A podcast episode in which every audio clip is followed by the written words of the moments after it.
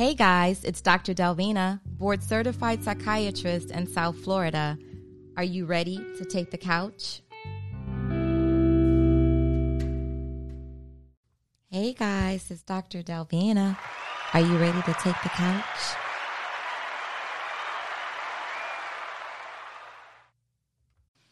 Hey, hey, hey, y'all. Happy Sunday night. It's another episode of the Brain Love Podcast. You guys know it's Sunday night. Every Sunday night at 8 p.m., I drop a new episode of the Brain Love Podcast. This is your host, Dr. Delvina. Um, every Sunday night, you guys have been tuning in for almost two years now.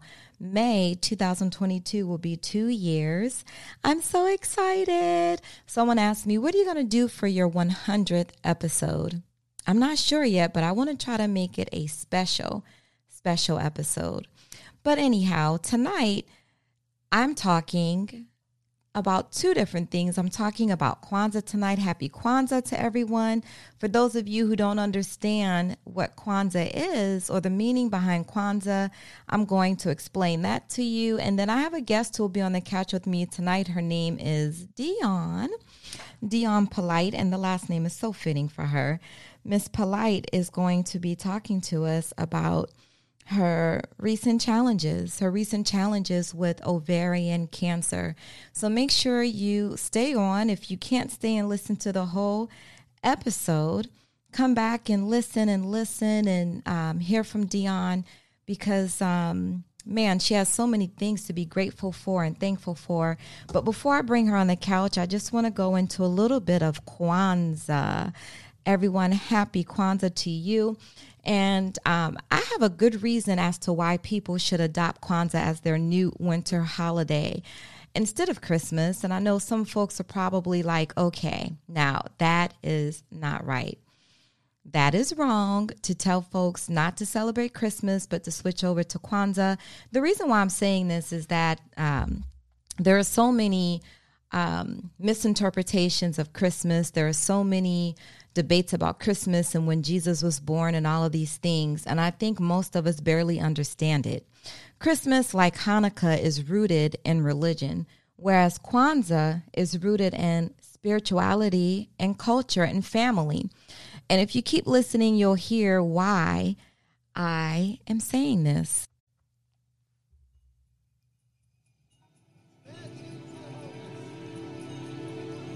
So, check it out, you guys. Christmas for so many people is a terrible time. It's a time of joy for some, and for others, it's a time for sorrow. It has become a dreaded holiday for many people.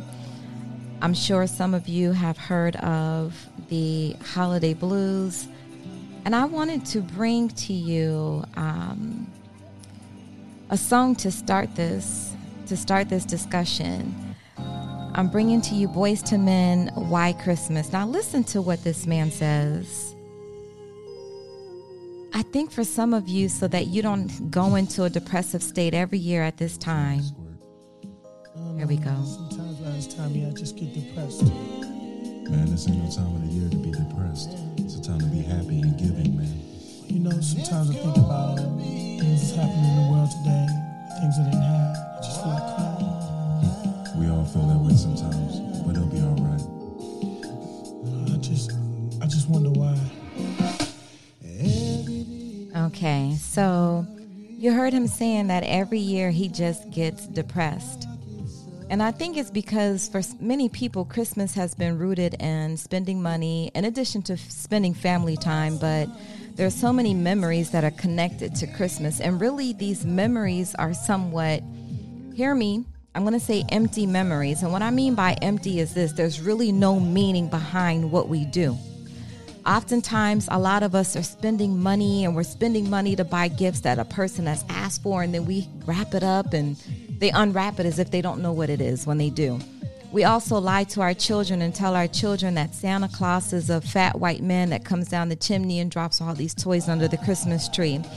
And I get it. We do this because we want to have fun with our children. We want to have a good time with them. It's something that's been passed from generation to generation.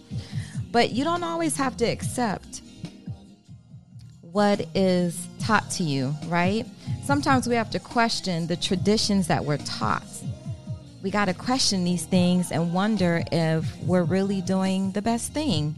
And I think if folks were to convert over to a celebration of Kwanzaa, which is an annual celebration also, I believe that there's more meaning behind this and it would make it much more much easier for folks to cope with this time of the year as opposed to developing the holiday blues every every year. Kwanzaa is an annual celebration of African American culture. It begins on today, December 26th, every year, and it goes until January 1st. And it's a communal feast. It's culminated, I'm sorry. At the end, there's a communal feast. It's called Karamu. Karamu, which is held on the sixth day, that being December 31st.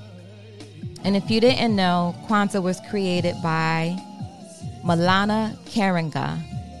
So it's based on African harvest festival traditions from various parts of Africa, including the West, of course, because we know most of African Americans, their ancestors, and slavery, they came from the west coast of Africa and it's also based on traditions in Southeast Africa. The first year that Kwanzaa was celebrated was in 1966. So, guys, Kwanzaa, I believe, has more meaning, more spiritual meaning, more cultural meaning. If you hear my dog chewing on this bone in the background, forgive me, but I don't want to kick her out of my studio area. So, as I stated, Kwanzaa was first celebrated in 1966. So, it began after the aftermath of the Watts riots. It is specifically an African American holiday. Now, what are the Watts riots? These riots took place in the surrounding areas of Los Angeles from August 11th to August 16th, 1965. And so, the goal of Karenga in starting Kwanzaa he said was to give Blacks an alternative to the existing holiday of Christmas and give Blacks an opportunity to celebrate themselves and their history rather than simply imitating the practice of the dominant society. Mm, yeah. So Karenga, he was a major figure in the Black Power movement in the 60s and the 70s. And so he wanted to give us something with more punch, with more impact, something that gives us identity, purpose, and direction. And you'll see what I mean when I go into discussing how we celebrate Kwanzaa, because Kwanzaa is based on the seven principles. There are seven principles. There are seven principles of African heritage. And when you hear what these principles are, you're going to understand it. It'll make sense to you as to why this has more meaning than Christmas. So, you know, I got to throw in some mental health in here. So this gentleman, Karenga, he believed that Jesus was psychotic and that Christianity was a white religion. And his sentiment was that Black people should shun Christianity. Now, I'm not saying that. I grew up a Christian out as, as well. But it's interesting to me that Karenga believed that Jesus was psychotic. Hmm. So, as you know, eventually at some point in time, to gain support and not to alienate Christians, he altered his position on this. So he said it was an alternative way to celebrate. And it wasn't created to give people an alternative to their religion or their religious holiday. So, but a lot of African Americans who celebrate Kwanzaa, they do so in addition to observing Christmas. There are some people who observe Kwanzaa only and not Christmas. But um, Kwanzaa, it's all across the United States. It's also celebrated in some other, um, all across the, the globe, all across the world, actually. Every continent has a celebration of Kwanzaa, including in Africa. Now, remember, although this is based on African tradition, this is not this is not a tra- tradition that was founded in Africa. This was founded in America.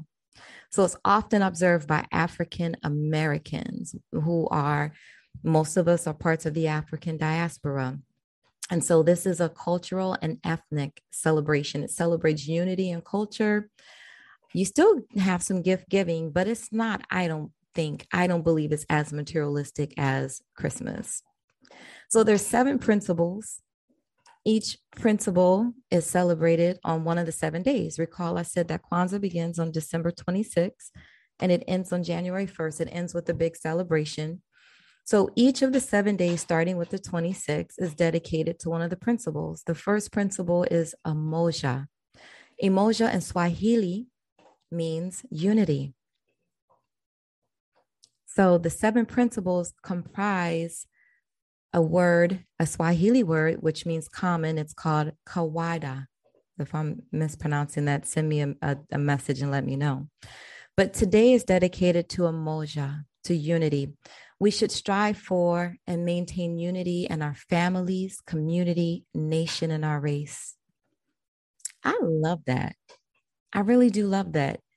Umoja, unity. Let's strive for and let's strive to maintain unity in our family. So start inside your home first. You start in your home. You want unity amongst your children, with your significant other, with your parents, with your, the, your brothers and sisters and cousin and aunts, and you know everyone try to come together and get on the same accord. So unity in the family, and once you have unity in your family, you can spread that out into your surrounding community, in your neighborhood, in your development, in your mm-hmm. community, including could include your church, community, and your nation. So, participating in politics and being a part of those types of movements and being involved, especially in our governing system and unity in our race. So, today, December 26th, is a celebration or observance of unity, Umoja. Tomorrow, December 27th, is Kuji Chagulia, Kujichagulia, which is self-determination.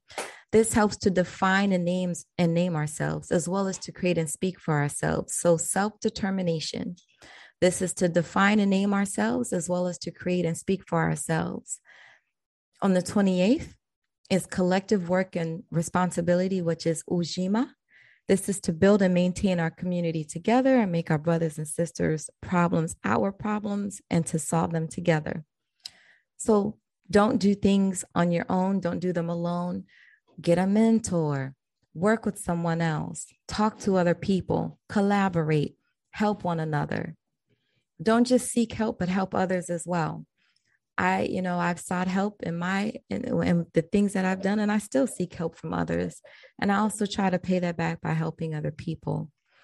Number four, day four is Ujamaa, cooperative economics. Ujamaa, cooperative cooperative economics ujamaa. This is to build and maintain our own stores our shops and other businesses and to profit from them together. So we have more and more black owned businesses. This is a representation of ujamaa. This is building and maintaining our own stores and shops and businesses. Day five is nia purpose Let's make our collective vocation the building and developing of our community in order to restore our people to their traditional greatness. So, Nia is day five. Nia in Swahili is purpose to make our collective vocation the building and developing of our community. Day six, Kuumba, which is creativity, to do always as much as we can in the way we can in order to leave our community more beautiful and beneficial than we inherited it. And day seven, the last day is Imani, faith. Through faith, we can do all things. To believe with all, with all of our hearts and our people, our parents, our teachers, our leaders, in the righteous and victory of our struggle. Imani is faith. This is the last day. This is day seven. So Kwanzaa has celebratory symbols, which include a mat. And on the mat on the mat, MAT is where you place other symbols, such as a candle holder for the seven candlesticks, because each candle represents each day, which each day is a representation of the seven principles that I just gave you Umoja, Kujichagulia, Ujima, Ujamaa, Nia, Kuumba, and Imani. So there's a, a, candle holder for the seven candlesticks. There's the seven candles. There's crops Okay. Also, corn. The corn represents the children celebrating. So it's one corn for each child in your family. And if you don't have any children, it's one corn for the children in the community. There's also a unity cup for commemorating and giving shukrani. Shukrani in Swahili is thanks to our African ancestors. And then there's the zawadi, which are the gifts. So we have these seven symbols. All righty. So I hope I got you guys off to the perfect start and considering observance of Kwanzaa and celebrating Kwanzaa, I think I'm going to really go all out next year and celebrate Kwanzaa. Who knows? I might go to another country and do this. I'm actually going to Africa tomorrow on day two of Kwanzaa. I will be headed to the motherland, and I'm so excited about it. I won't tell you where I'm headed. You'll have to watch me. You'll have to follow me on my social media, on my Instagram page, which is Dr. Delvina, Dr. Short, Dr. Delvina, D as in Delta, E L V as in Victor, E N A. And also to be on Facebook, I have a Facebook page for the Brain Love Podcast. It's the Brain Love Podcast. So follow me and you'll see what I'm doing each day of Kwanzaa. So today is about unity my son is home. He was away during the last couple of days celebrating Christmas, but he's home today, and so maybe we'll go do din- go do dinner together or something like that. So continue to read about and study Kwanzaa, learn about it, man, because I think this is a good way for us to transition away from really giving so much energy and emotions to Christmas. I'm not saying that you don't have to celebrate Christmas. If you want to put up a Christmas tree and do things like that, you can. If you want to go to church still, you can. But give more energy to something that has more meaning behind it. And I know people are like, Jesus is the reason for the season. Lord, forgive her. I'm not trying to put no one down. I'm just saying people get the holiday blues with Christmas. So switch over and, and discover something new that has more concrete meaning. All right, guys. So thanks for listening to me about Kwanzaa. I'm going to bring Miss Polite on. She is here, and we are going to be on the couch very soon. So we're going to take a quick break. Come back with us, okay? We're talking ovarian cancer.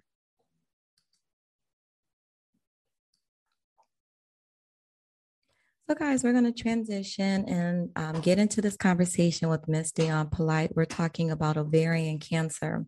Women from the African diaspora are disproportionately affected by high grade and aggressive ovarian tumors. That's where we're talking about this tonight.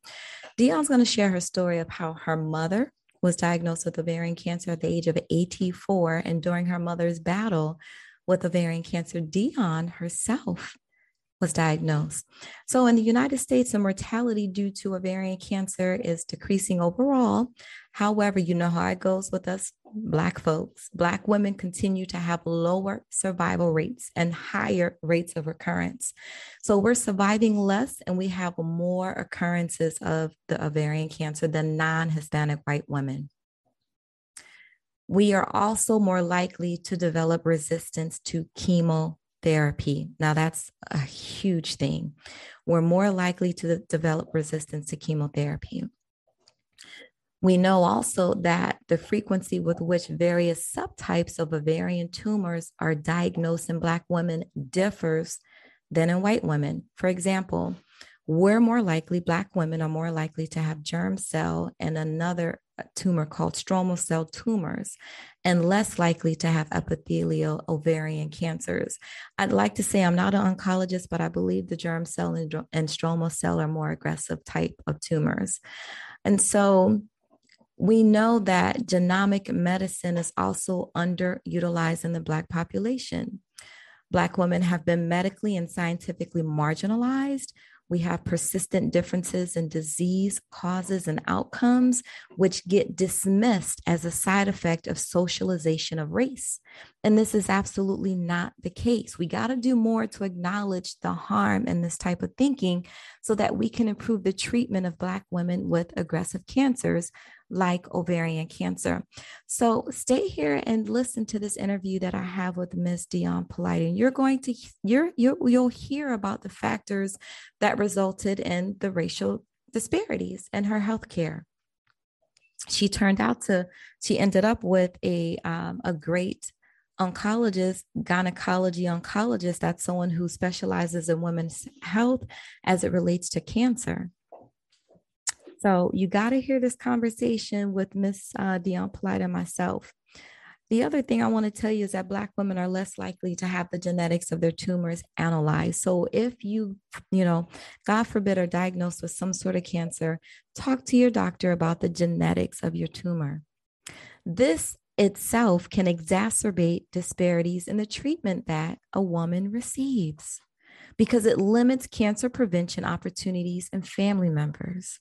So it, it exacerbates the disparities in the treatment they receive and not knowing the genetics of the tumor can limit cancer prevention opportunities for for family members so that's why i did this interview with uh, with miss dionne because black women are disproportionately affected by ovarian cancer than non-hispanic white women and it ain't just about lack of awareness the socioeconomic factors. It ain't about just those two things man. There's more to it than that.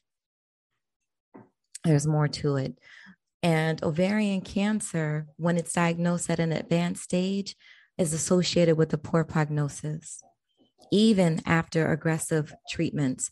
So the learning piece in here is that I want you, well, you know listen to the interview with Dionne and, and, and me, and I'll wrap it up for you at the end. I'll give you a summary and things that you should do and recommendations to you. But I want you to understand that ovarian cancer is, can be lethal and it's a very serious type of cancer. And if you have a surgery, please make your surgeon or your doctor explain to you everything that they did. Explain to you everything that they did. And also just know this you can have genetic mutations that can be inherited. So if you have a family member, there's a woman in your family or a man with breast cancer, or there's a woman in your family with cervical or ovarian cancer or some type of uterine cancer, that can be inherited. Genes, gene changes related to ovarian cancer, and also uh, we can inherit genetic mutations because we don't know what the exact risk factors are associated with ovarian cancer, but we do know that we can inherit genetic changes, and those genetic changes are can be what leads to a type of cancer. So please join me on the couch with Miss Polite. It's taking place right now. Hey, hey, hey, guys. As I told you, I have a special guest tonight on the couch with me. I'm here. I'm joined by Miss Dionne Polite. Hey. Hey. Thank you so much. Thank you for, for having on. me. Oh, yeah. I was just thank telling you, you thank you. you yes. Listen, yeah. First of all, it's you. You can ask me anything. And second of all, you know, the subject matter is, is uh, I think it's urgent enough for us to um, at least begin a conversation about it. Yeah, man. Yes, yes, yes. And you know, um, we have to share information because oftentimes what I find in our communities, people just don't know things. Yeah. They just don't know.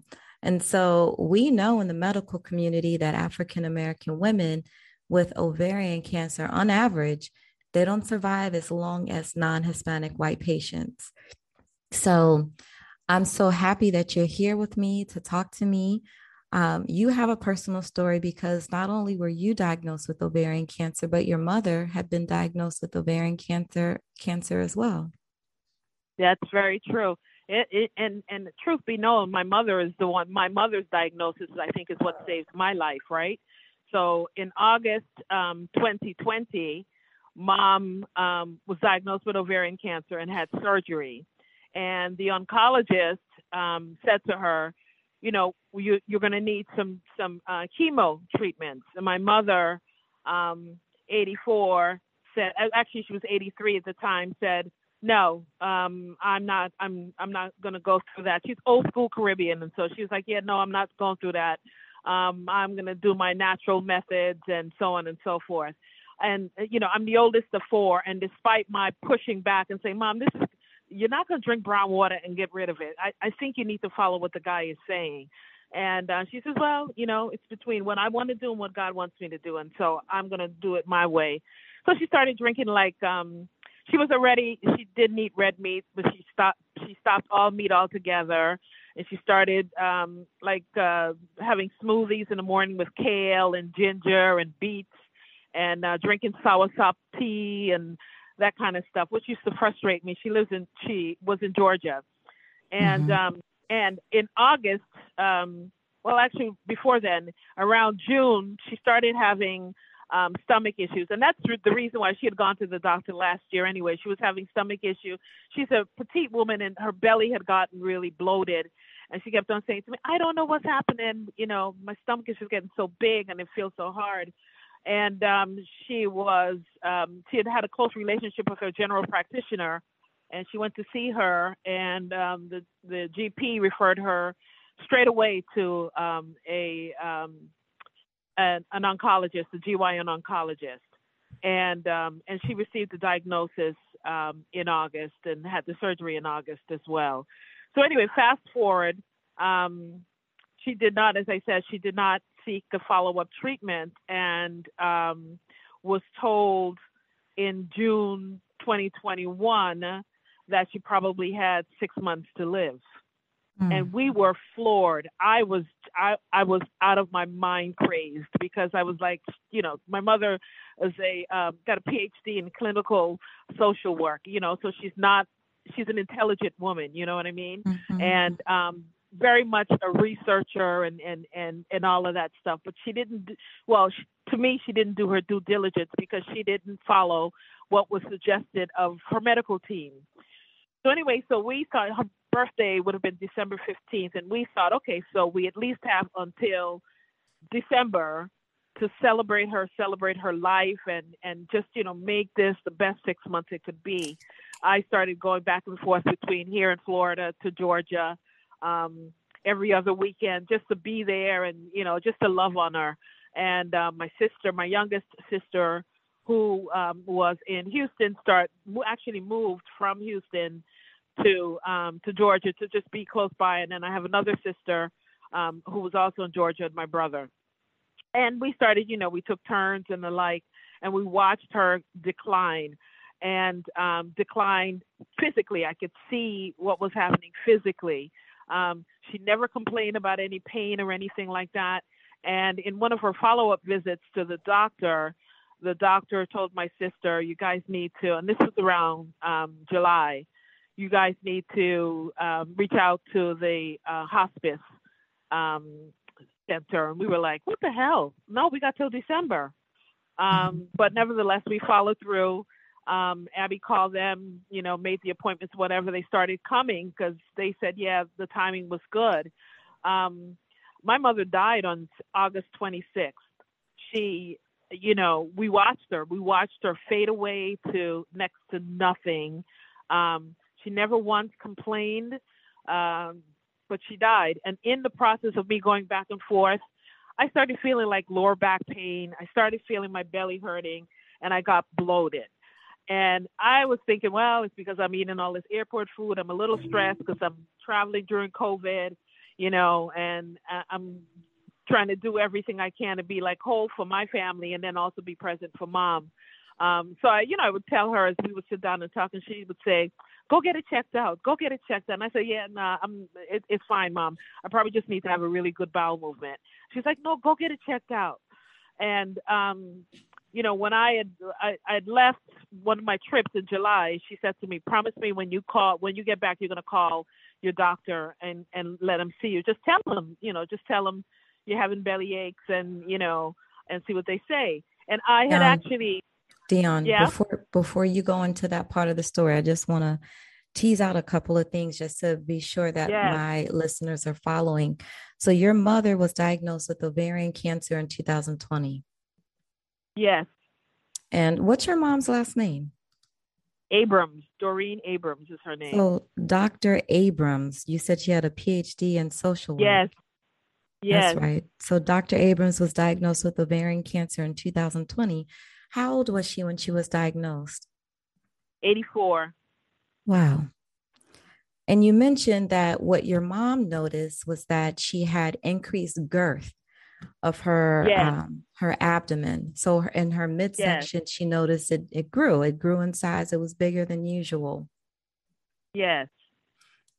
Okay. And then um, once she went in and they recommended to her certain medical interventions to treat the cancer, do you remember what they recommended to her besides surgery? I'm sure they said.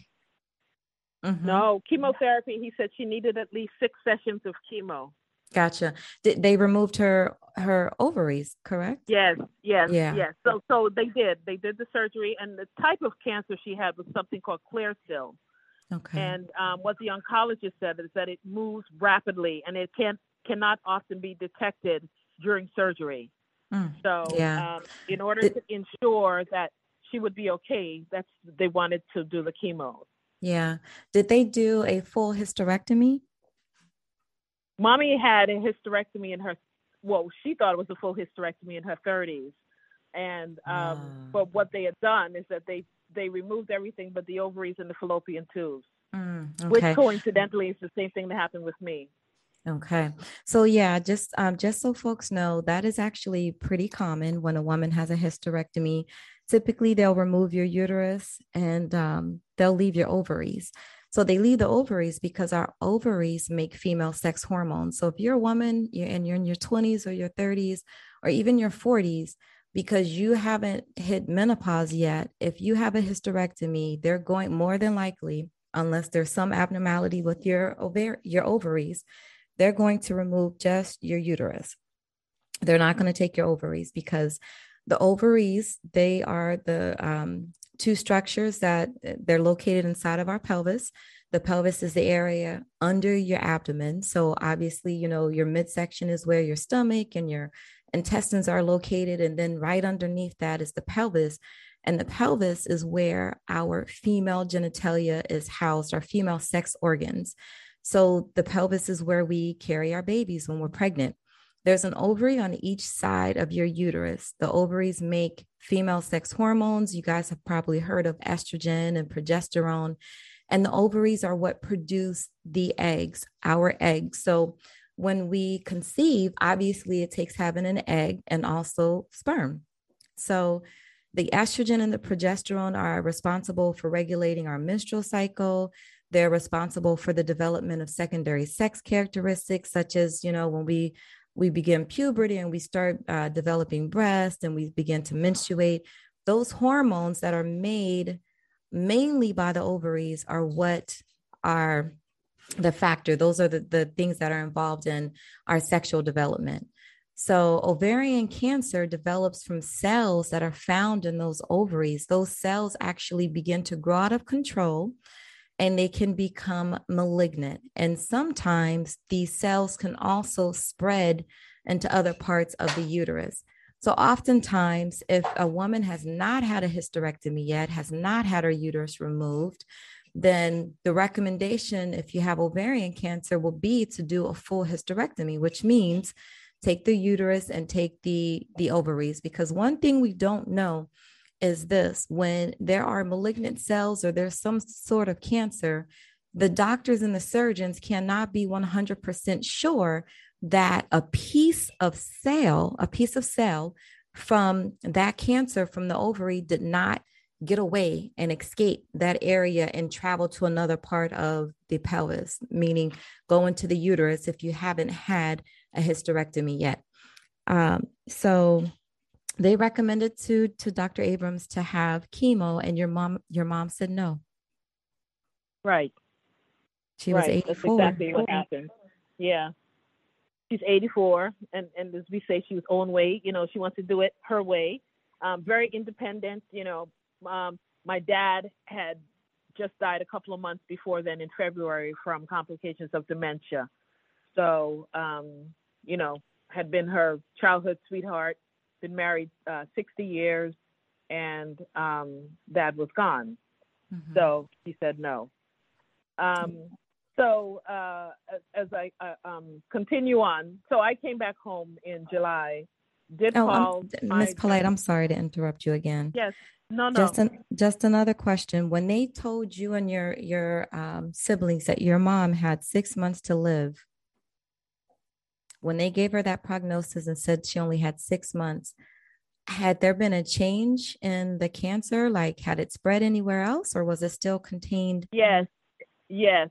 That, and then, you know what? Thank you for for um, stopping me because I needed to to share that. Yes, it had spread. It had spread to the lungs, to the bowels. Um, Hmm. I believe not the pancreas, but it had spread. It had, and that's what had happened. And she she actually um, had uh, secured um, treatments from a, a, homeopathic another another uh, doctor who would um, look at her blood. Um, she would go and give her blood every week, and that doctor too said that it was about um, at that time about quality of life um, as opposed to anything else. So yeah. that's where we were. Yeah. Okay. So your mom had told you that she noticed her belly, her abdomen, her her midsection seemed bigger.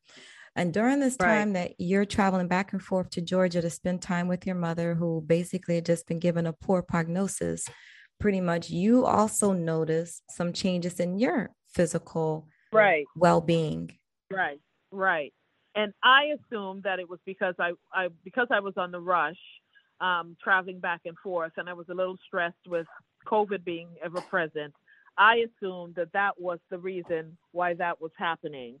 Um, but it was not. Um, you know, I just sort of ignored um, certain signs that I had seen, and um, can you tell us what you was, noticed? So I, I actually started to um, get uh, uh, um, urinary tract infections. I had never had a urinary tract infection in my life, and um, I started to get those. And then um, just nauseous all the time. Had a um, diagnosis of uh, IBS, and um, you know, started they started giving me medicine that I'd never taken before, and it was more than just IBS. It was, you know, they kept saying, okay, well, let's just do some scans, and it was the scan that actually um, said to my that my doctor actually said, okay, I think you need to see a GYN um because i hadn't seen a g i mean you know i'm i'm 60 years old. I hadn't seen a gyn in years because i didn't think it was necessary. Um and as i said earlier mom, so mom had a um hysterectomy what we thought was a complete hysterectomy in her 30s as did i. So i never thought that i even had ovaries anymore. Um so when oh, the scan so my goodness showing, so so you thought you had had a, a, complete hysterectomy as well, but you had had only a partial yeah. hysterectomy. Yeah, yeah. My goodness. Yeah. So, so, your gynecologist yeah. didn't explain to you, I didn't take your ovaries, I only took your uterus. Nope. Nope. My goodness. I had no clue. And and allow me to ask you this question too. Who pushed for that yeah. scan? Did you push for the scan or did, did you have a great doctor and that doctor said, listen, your I symptoms. I had a great doctor. Okay. Kudos. Yeah, I had a great doctor. Yeah, I, I was at Cleveland Clinic. So I had a really good doctor. And I have to tell you, too, probably worked in my favor was um, I have a friend who is a breast oncologist at Cleveland Clinic. And I called, she was the person I called right away. And she, in turn, called the GYN uh, folks and said, hey, this is a personal friend. And that, I think, is what ensured that I got the sort of treatment that I got. Um, wow, amazing. Because the, yeah, yeah. Now, folks listening, most of us do not have a personal friend who is in the medical field. If they are in the medical field, more than likely based on statistics, they're not physicians. Also, based on statistics, they're not specialists like oncologists and gynecologists and things like that. So that was a blessing that Miss Polite had a friend who's actually in the field of women's health. But I, I want you guys, because most of us are not going to have that type of access. So pay attention to your body. Symptoms of ovarian cancer can be very vague. And that's one of the things that makes this a sneaky type of cancer. It's very mm-hmm. sneaky. And although it's a cancer that affects older women, meaning women who are older than 40 years of age, it still can occur in younger women. And actually, the greatest number of cases occur in women who are over the age of 60. So mm-hmm. if you're under the age of 60 or over the age of 60, it still can occur, but more than likely, most women, most of the cases are occurring in women who are above the age of 60. Some of the things you want to look out for. You mentioned uh, Miss Polite mentioned uh, you she had urinary tract infections, bladder infections. There's also mm-hmm. an urgent need to urinate. So for oftentimes people will associate the symptom of the urgent need to urinate um, urgent urgent uh, um, urgency and urination, they'll associate that with UTIs, bladder infections, but that can mm-hmm. be a sign or a symptom of ovarian cancer along with bloating.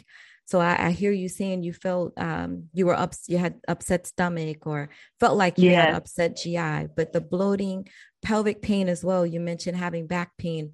Sometimes what happens pain gets referred. So it starts somewhere else, but it's referred to another part of the body.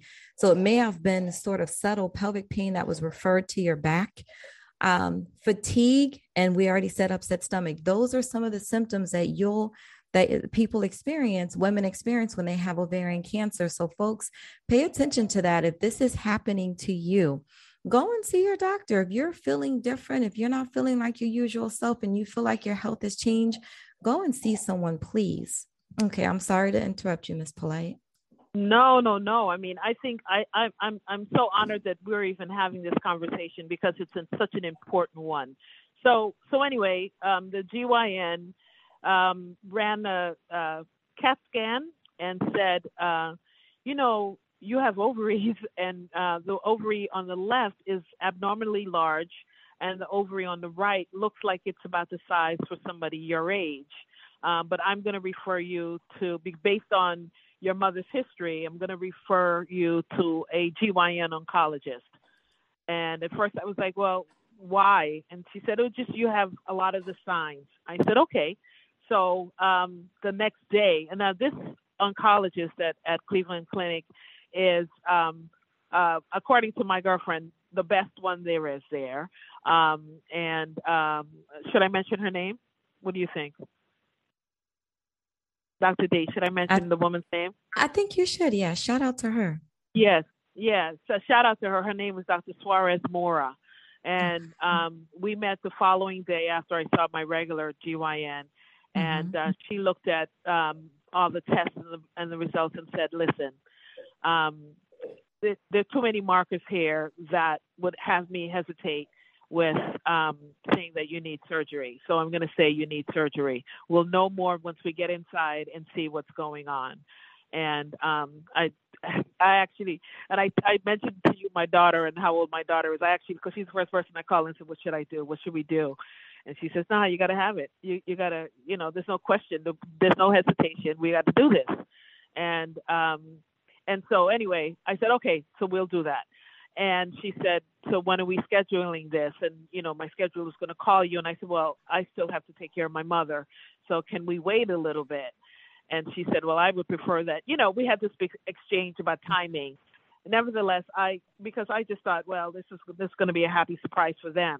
Um, I said, okay, we'll delay it um, and in my head I was thinking, let's wait until uh, mom's birthday would have been December 15th, and I was like, okay, she's she's gonna probably gone by December 15th.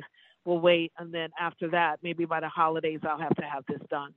Um, fast forward, mom passed away on August 26th, and um, and I had been ignoring calls from the oncologist office um, from July to August, and she actually called um, the day the mom passed and said that she herself called and said, We need to have a conversation because I need to schedule you.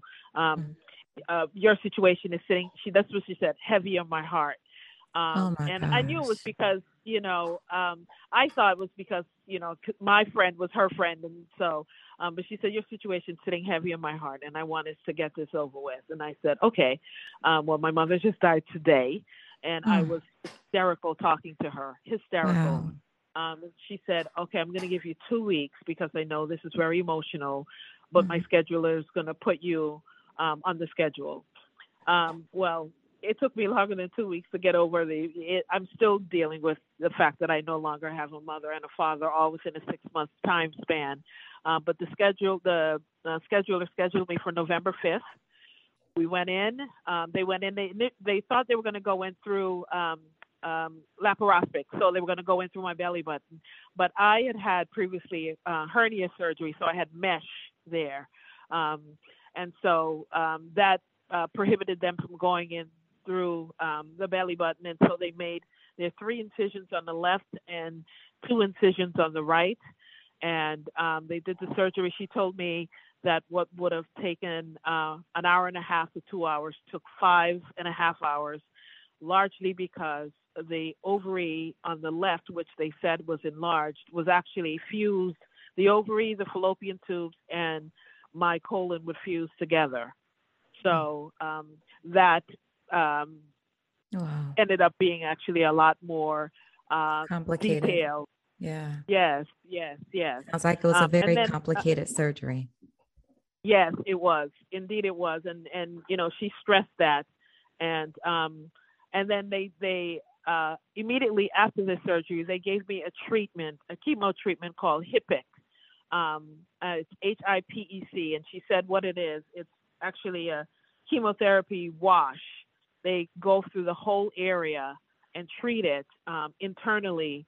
And um, and I don't know whether or not this is something that's specific to the Cleveland Clinic, but um, she said that this was something that she has done had done before, and um, that if she saw any evidence after that, that then we would talk about treatments after the surgery. But she felt that the um, because we were early enough, and uh, that the HIPEC um, treatment would um, be good, and um, I guess about two weeks after she would call after I had the surgery.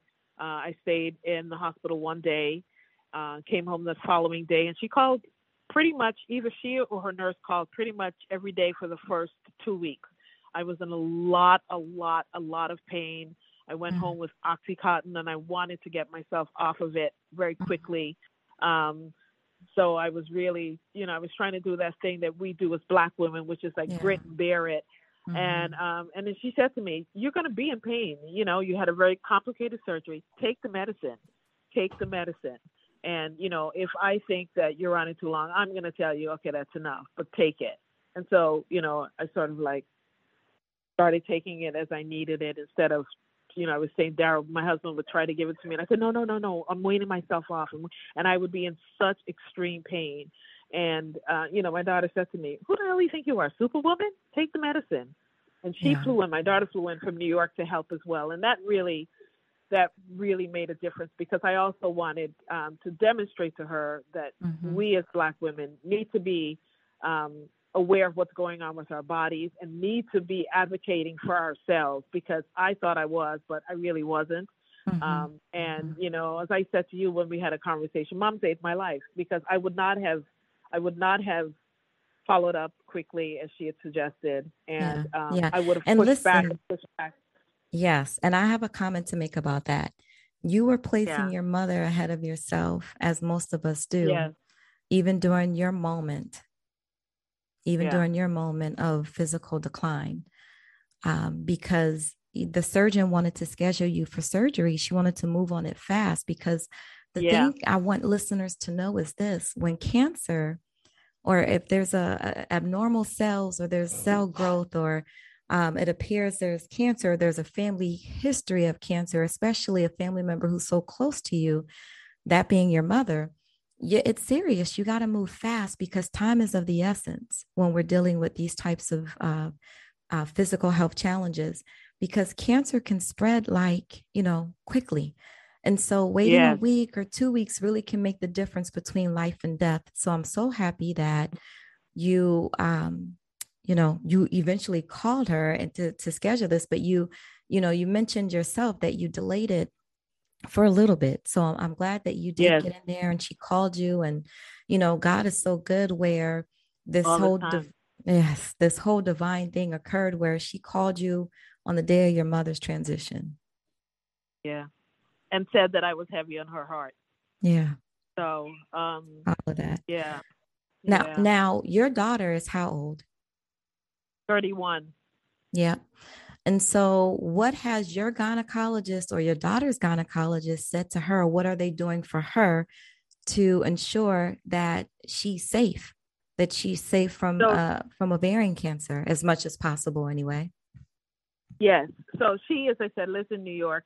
She um, recently got a new doctor. Um, she's given them the whole um, health history for us, um, and uh, they've been doing. They're doing a barrage of tests, and they continue to do the tests. And excuse me, are um, have already told her, okay, there's certain things that you're going to have to, you know, um, because we also have breast cancer in our family, and so they told her that um, they schedule her for a mammogram. I think when she gets back, she's here for the holidays. She's got um, a mammogram that she's got to do. Um, she's already done a pelvic scan. You know, they're they're really. She found a really great African American woman mm-hmm. um, who is uh, a little bit older than her, and she's very comfortable with her. Um, mm-hmm. But it it is it.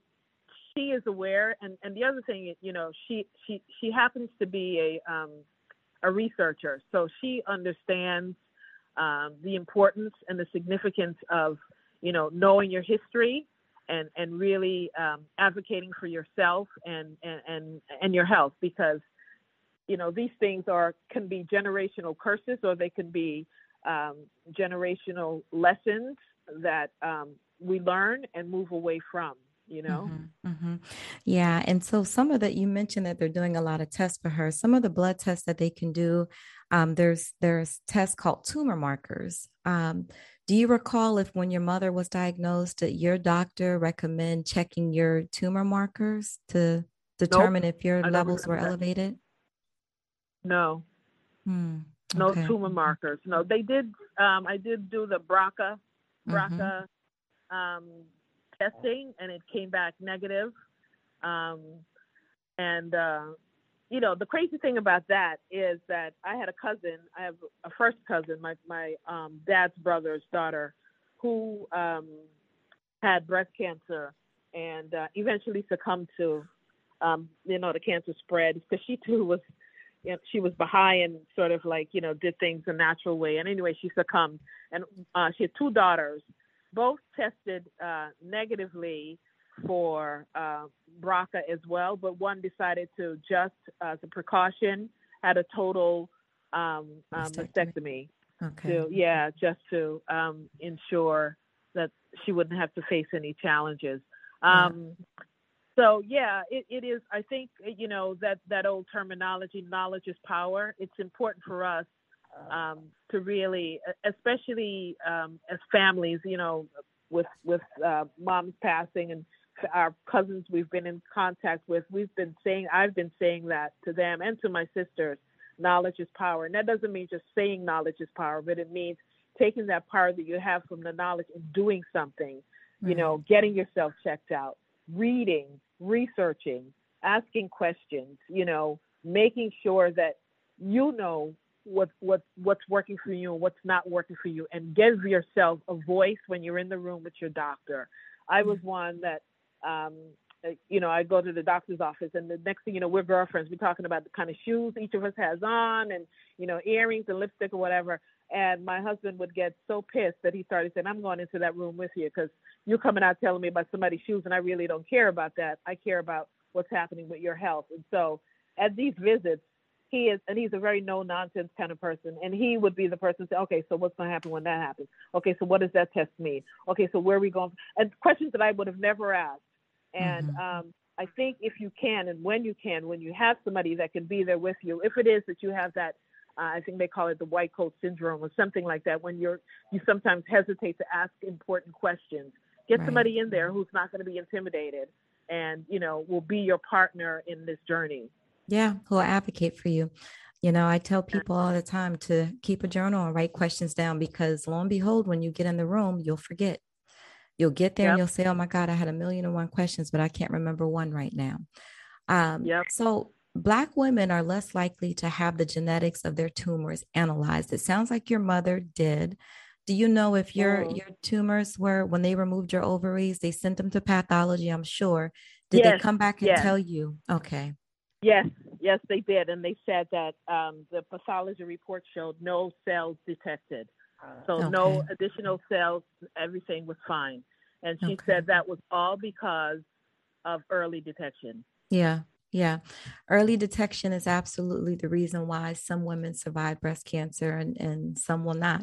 Because when ovarian cancer is found in its early stages, treatment is more effective when it's in the early stages. Now, some of yeah. you may be asking, what are some risk factors for ovarian cancer? Well, risk factors are still unknown. We don't know. But some doctors and some researchers believe that endometriosis which yep. you guys, I don't have time to go into that, but that's an, an abnormal situation with your, your uterus, with the lining of your uterus. Some people believe that endometriosis, also a family history of ovarian cancer, as what Ms. Mm-hmm. Polite has been describing for the last 40 minutes nearly. Also, increased age, those are all factors that may contribute to ovarian cancer. So, it's important to know your family medical history. You need to know about things like if anyone's ever had an early heart attack or a stroke, the cancers mm-hmm. that you have in your family history. And as well as obesity and poor diet may also increase the risk as well. So, those are some of the risk factors we believe, but it's still unknown what the exact risk factors are. The best way to deal with ovarian cancer to try to prevent complications from it is to detect it early. We detect it early by going to see our gynecologist. Now, Ms. Polite, you mentioned that you're 60 and that you had stopped going to the gynecologist, which really is, you know, that has been the recommendation. If you have had negative pap smears, which you guys know pap smears check for cervical cancer, initially when we're younger and when we're sexually active, it's recommended that you go to the gynecologist every year. But once you've had so many normal pap smears, then the recommendation is that you go once every three years.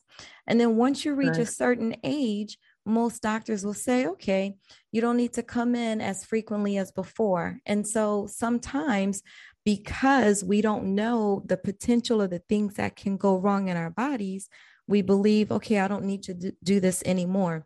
So, Miss Polite, I think your situation is definitely a testament a testament to other women that hey, go in, even if you go once every five years, once every three years, go in, let them examine you because besides taking um, that um, that that sample from your your cervix to do the pap smear, they also will place um, while they're examining you, while their fingers are inside of your your genital and your inside of your genitalia they'll also press on your your pelvis. They'll press on your belly because some gynecologists will be able to feel if your ovaries are enlarged some gynecologists can discover that from a physical examination. And then if you have a family history this is another important reason that you want to be diligent you want to go in um, and you want to give yourself the best opportunity to survive and to be able to beat the cancer if in fact unfortunately you do you are or become diagnosed with something like this so approximately 70% of patients with ovarian cancer are diagnosed at an advanced stage so if you're in that mm-hmm. latter stage it has a poor prognosis which is what we heard regarding your mother dr abrams it has a poor mm-hmm. prognosis and um, even after aggressive and immediate treatments it still has a poor prognosis. So um, mm-hmm. I'm so happy that you shared your story today. I'm so happy you gave me the opportunity. I wanted to say also uh, an, um, an FYI, I didn't know that uh, endometriosis was um, uh, could be you know there was a correlation because that's the reason why I had to have a hysterectomy in my 30s. Oh my um, goodness, are you serious? Yeah, yeah, yeah. No, no, I'm oh, absolutely serious. Wow. Yeah, yeah. And so, and, you and know, I, my youngest sister also has, is dealing with endometriosis now, so I have to make sure I yeah, make her aware of that. Too. Let her know that. And so this is this, and, and so when we talk about the disparities and the racial disparities in healthcare, some of what you're saying, Miss Polite, is why we have these disparities. It's not necessarily lack of awareness, and in your situation, it's not a socioeconomic factor. Sometimes folks who are um, financially challenged who are considered impoverished don't have health insurance they don't have access to care so they can't get physical exams they can't see the doctor. In your situation to me it sounds like the racial health disparity is is more so because of the limited information sharing that came from some yeah. of the members of your medical team such as yeah. not making it clear to you that they did not take your ovaries that you still have your ovaries and that there is a possibility that you could later down the road, especially considering you had endometriosis, that you could develop ovarian cancer, which is the yeah. most lethal gynecological malignancy, by the way. It's the most mm, mm, mm. lethal mm. female malignancy. And it mm, disproportionately mm, affects African American women. So, to any of my colleagues in the medical field, medical physicians, medical doctors who may be listening to this, please, please do right by your patients and talk to them. Talk to them. Don't limit yourself to talking about the superficial things like, you know, Miss uh, yeah. like you were saying, the shoes and the earrings yeah. and things like that. Get into the weeds, get into it with your patients and talk to them, teach them, educate them because we're supposed to be doing information sharing when we're seeing patients. It's not just about us knowing and not sharing that information with our patient with our patient. Those days are over where physicians were considered godlike because we knew everything and, and those doctors weren't telling their patients anything. So they weren't giving the patients the opportunity to go out there and do the research to become better informed. So we need more information sharing when we go behind closed doors with these physicians, man. And sometimes physicians hold back, especially if the person is of um, the African diaspora. If they're brown or, you know, um, melanated, the physicians hold back and they're not sharing information. So these racial disparities are not just simply because of socioeconomic factors and lack of awareness. There are many other reasons as well. And I'll say this African American women, the genetics of their tumors are, are oftentimes not analyzed. They're not receiving full mm-hmm. pathological surveys and reports. And that is not helpful. It's not helpful to the patient and it's not helpful to that woman's children, you know, or her sister or her mother. Right. Because we know right. these types of things are in, are passed on in DNA and genetics. And this is why Black women have more lethal cases and have more cases of this deadly cancer. It's because the doctors are not sharing the pathology of the tumor. Mm, mm, mm. So let's switch gears just a little bit. Um, I want to ask sure. you about your mental health during all of these things you were trying to manage. We're coming down to the wire here. We're almost finished. We're wrapping it up. I don't mean to keep you, but you have to absolutely talk about your mental health and wellness during a time when your father had just transitioned, succumbed to his illnesses, your mother was diagnosed with the most lethal female cancer. And mm-hmm. while she was trying to fight and stay alive, you were diagnosed with the same thing. Mm-hmm. Mm-hmm. How did you make well, it? I can tell you, it um um actually uh my my I was gonna say my my coworker who my boss who was actually a friend um I would talk to him a lot and he said you don't need to talk to me. You need to talk to a therapist. You really need to talk. You're dealing with a lot. Um, I have been, you know, yeah, I think you're you're probably the one person that I've shared with outside of my family circle that this all happened. You are the only person I've shared it with um, outside of my family circle. I don't, I, you know, I, um, as I said earlier, I'm from the Caribbean, right? So, you know, I've been sort of conditioned to be able to just suck it up, you know, to just deal with it. But what's challenging for me is seeing my children and their reactions. I mean, and they're adults. My daughter is, you know, emotionally, and this, let me tell you, this is a sad part of it. So my daughter and my mother were extremely close. And the day before my mother's going home ceremony, my daughter and her boyfriend were driving from New Jersey to um, Georgia and were rear ended and had um, a, their mm. car was totaled. They were both hospitalized, and they're still dealing with being treated for. She had a severe concussion. He had um, he uh, damage, nerve damage, and the like, and and they're still dealing with that. Mm. Um, so again, even if I wanted to break down, I have to make sure that because after mom's funeral, I flew to New Jersey to make sure that she and he were both going to be okay. And our son, who as I said is 35, is a basket case. I'm certain now. Um, he and his fiance were here for the holidays. I'm certain that he's dealing with something because uh, in the middle of dinner there was a giant, you know, breakdown, and it was it was it was quite emotional, right? Because this is our first holiday without my mom or my dad, and um, you know we're a very close knit family, and and so it was tough. It was really really tough, and I think probably we all need some help. Um, and you know it's it's I don't know what to do. I don't know how to do it. I don't know how to go about seeking support. I don't. I, it, it's just um, it has not been a part of my DNA, so I don't know what to do. We just deal and move on. Um, you know, one of my girlfriends got me a journal and said, start writing stuff down. but I don't even trust myself in writing things down. I just um, so in answer to your question, I have not been dealing with my mental health. I've just been um, reading inspirational messages, reading the Bible, and hoping and praying that it'll get me through the fact that you know no longer do I have my mother and my dad, who, by the way, my mother was my home girl, my ride or die, the person I could tell my deepest secrets to and knew that it would stay right there with her.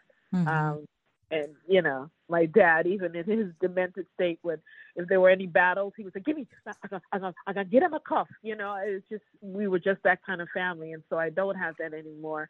Um, my aunt said to me um, after the funeral, well, Dee, you're now the matriarch. You're the person that's got to carry your fam, the rest of your family on. And I thought, jeez, really? so, um, yeah. So that's that's my response to your question. Okay, so maybe I can help refer you, um, you and the family, so that you can seek mental health intervention. Um, we can talk offline once we we finish yes. here and yeah, I can share that. I will gladly share that information with you. Thank you. Absolutely. Thank, Thank you. you. Thank you for coming on and uh, allowing yourself to be vulnerable and sharing, you know, your personal medical information to to help other people. And you know what? You're doing it on the first day of Kwanzaa. Today is Amen. the first day of Kwanzaa. Yes, and the first day is about unity. Yes, it is. Mm-hmm. That's beautiful because yeah, that's you know I, I I gave our family a um a a hashtag and it's together we can and we will. So um, this is most appropriate. And um, you know, I can tell you that the hospice people, they after mom died, they gave us a a, um, a mental health person to talk to myself and my siblings. And my brother, after like three minutes, says, "Yeah, no, it was like I'm not be trying to be disrespectful. The woman was the cockeyed, fat white lady and was just amazed that we both had a mother and a father. And we grew up in the house with the two of them. And then my brother just said, Yeah, nah, this is not for me. And he got off the call. And then my sister, who is um, a veteran, said, Yeah, you know. And so it was just me and my youngest sister that sort of went through the process. And it was really, it was not effective. It was almost disrespectful. Not almost, it was disrespectful in many ways. But oh, um, you know, as I said, we do need we do need some support somehow. Mm-hmm, mm-hmm. Yeah, man. So listen, this is why cultural sensitivity is so important in the practice of mental health, not just with the gynecologist and your primary care, but also with the folks you seek mental health treatment from and with. And that's why DRT Behavioral Services was, was created. Shout out to all of the practitioners who work with me on my team, the therapist, Coach mm-hmm. Philip Wells, Jamila Trimble, Consuela Davis, the nurse practitioners who work with me. Um, you know, it's so that we can offer mental health inter- interventions to folks who look like us and we look like them. So I'm glad you mentioned that because it really does make a difference because people come with their own preconceived notions about what a yeah. black person is like. Yeah. Yeah. And that yeah. is no bueno. Yeah, you said it. You said it. All right. Well, thank you again, Miss Polite. I'm so glad that you were able to come on. Uh, may both your parents rest in peace. And thank you for thank you. providing this information for my community of listeners, the folks they'll share it with.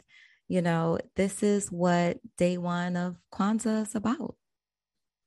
Amen. I'm so I'm so honored, and I'm and I mean, you know, from hello, I knew I loved you, and this really allowing me to be able to tell my story is beautiful. And I just thank you very much for your time and for the support. And I, I will follow follow up um, because I do I I am 100% sure I'm in need of some sort of mental health support for sure. Yes, ma'am. I gotcha. All right, guys. You. So you're so welcome. Everyone stand by. I'm wrapping it up. I'm going to leave you with some last parting words, but we're going to let Miss Polite get off the couch. Thank you guys for listening to all of this information. We talked about Kwanzaa, and I thought Kwanzaa was a good way to introduce Dionne Polite and to talk about her mother, Dr. Abrams, because first day of Kwanzaa is unity. It's about unity, unifying the family, the community, our nations. So I want to leave you with a last few words. Go to the doctor, go to the doctor, go to the doctor. If you're a woman, you need to see your gynecologist yearly initially if you're in your 20s and your 30s. You get into your 40s if you haven't had an abnormal pap. And I'm no gynecologist, and this is not clinical advice. This is not a fish. This is not a patient doctor relationship. So please don't quote me on this. Please see your primary care doctor, and that person can then give you the exact specific recommendations. But I do know if you've had normal pap smears, you don't have to go every year. However, you need to check in at least every two or every three years because there are other parts of the woman's reproductive system that can develop problems. Besides our cervix, which is what a pap smear is checking on, is your cervix. There's our uterus if you haven't had a hysterectomy. And if you have had a hysterectomy, you want to ask if you had a total hysterectomy. If you had a partial hysterectomy, that means your ovaries were left and more than likely the fallopian tubes as well. If you had a total hysterectomy, they took everything the ovaries, the fallopian tubes, the uterus. But if you had a partial, remember, you still have your ovaries. Those ovaries have fallopian tubes connected to them.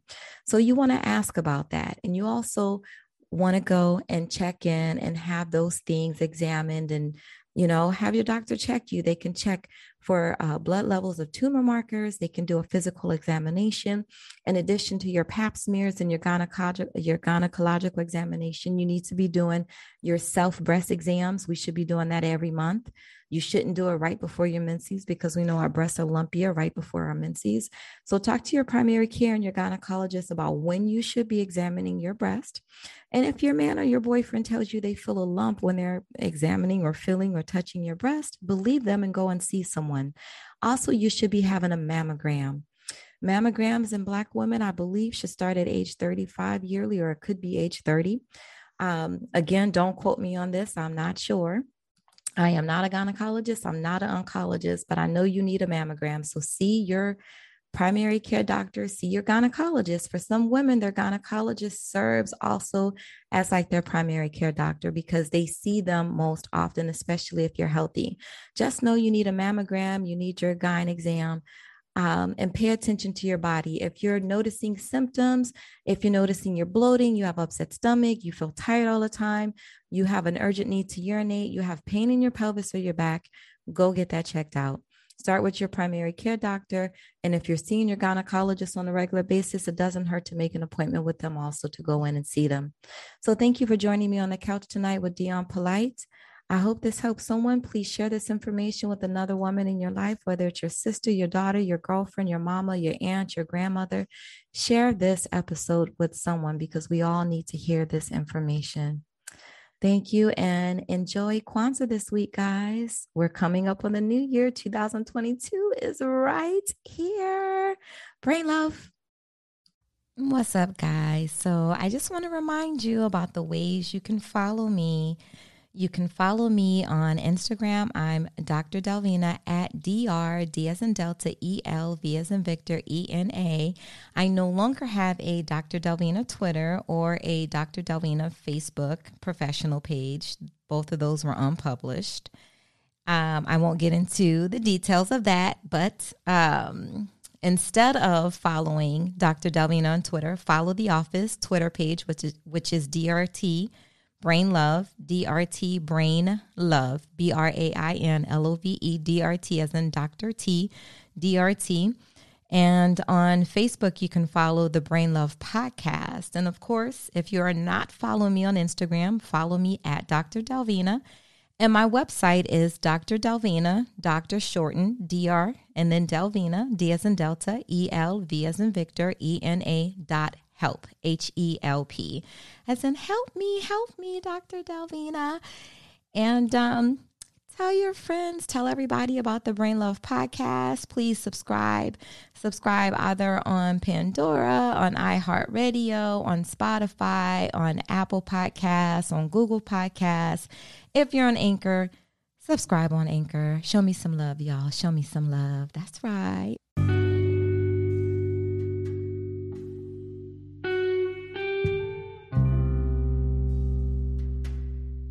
It's the end of an episode. Thank you guys for joining me on my couch. It's been a pleasure. It's Dr. Delvina. Remember, every day you must have brain love. Balance. You can't have all work and no play, and you can't have all play and no work. Reframe, reframe your negative thinking. Think positively. Avoid negative people. Inside, everything you need, it's inside of you. Look inside yourself needs. Know your needs. Your needs come first, not everyone else's. Limitations. Limit your expectations of yourself. Ownership. Own your mistakes, learn from them, and move on. Vengeance is not yours, it's the Lord's. Express yourself. Every day, meaningful communication. Don't go to bed angry. And that's been my show, guys. Brain love.